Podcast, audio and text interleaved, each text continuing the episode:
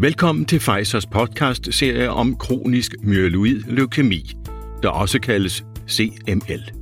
I denne podcast giver Christen Lykkegaard Andersen, professor ved Københavns Universitet og overlæge på Rigshospitalet, en kort introduktion til CML og en forklaring på, hvorfor den internationale CML-dag, eller på engelsk World CML Awareness Day, siden 2008 har været afholdt på den symbolsk betydningsfulde dato den 22. september. CML er en forkortelse for kronisk myeloid leukemi. Det vil sige, at det er en blodkraftform, og det er en sjælden blodkraftform. Den udgør måske 10-15 procent af de leukemitilfælde, som vi ser. Det svarer omtrent til 80 nye tilfælde om året på landsplan. Det er noget, vi ser hos de midaldrende medborgere i 50'erne og en let overvægt øh, hos mænd. Men vi har også yngre patienter, og vi har også enkelte børn, men det er utrolig sjældent. Det, der er unikt ved CML, er, at den har været en fantastisk historie rent behandlingsmæssigt. Det har virkelig været en af de her dejlige succeshistorier. Og så er det en meget velkarakteriseret sygdom med en meget dyb forståelse for, hvad det er, der går galt, og hvorfor det, der går galt, resulterer i de blodprøver, vi ser, og de symptomer, som folk har.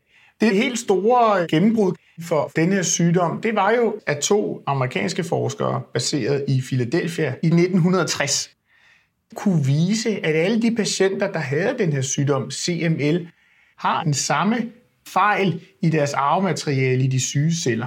Så der er altså sket noget på et tidspunkt, og jeg siger på et tidspunkt, for det er vigtigt at understrege, at det er ikke en medfødt sygdom, det her det er noget, man får, så der er ikke noget decideret arvelighed i det. Og man fandt ud af, at mellem kromosom 9 og 22 var der rykket noget fejlagtigt over fra 9 til 22 og havde skabt, hvad man troede var et helt nyt kromosom. Det var det ikke, men man kaldte det Philadelphia-kromosomet, fordi man troede, det var et nyt.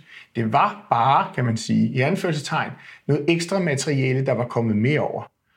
Og så kan man sige, jamen hvorfor er det et problem, at der kommer ekstra materiale fra det ene kromosom til det andet? For nettoresultatet burde jo være det samme, hvis man mister lidt på det ene og får lidt mere på det andet. Men det er det ikke.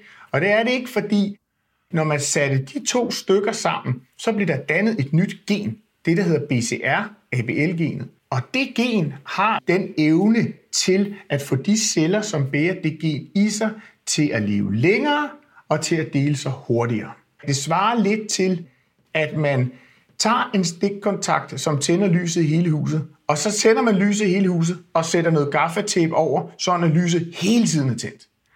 BCR-ABL har den samme funktion på celledelingen i knoglemarven.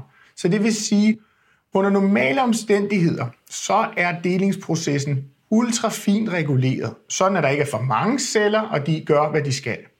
Men ved at kombinere de her to gener, mellem kromosom 9 og 22, har man tændt for knappen, sådan at de hele tiden vil dele sig.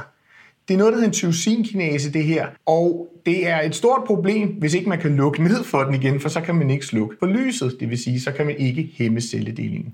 Den helt store revolution kom omkring årtusindskiftet, hvor man lykkedes med at designe et lægemiddel, som kunne gå ind og hæmme den her voldsomme cellevækst, som var sket på grund af tyrosinkinesen. Man kunne simpelthen gå ind og målrette et stof, som kunne gå ind og lukke ned for det protein. Og det har revolutioneret alting. Så det vil sige, at sygdommen i dag er ikke noget, som man dør af. Det er sjældent, vi kan styre det her. Det er en spændende historie, det her med opdagelsen af Philadelphia-kromosomet eller 922-translokation en lægevidenskabelig, fantastisk opdagelse. Og der er selvfølgelig også nogen, der har grebet den bold på sådan en mere, øh, kan man sige, branding-agtig måde, det der hedder 922, fordi 922, den 22. 9.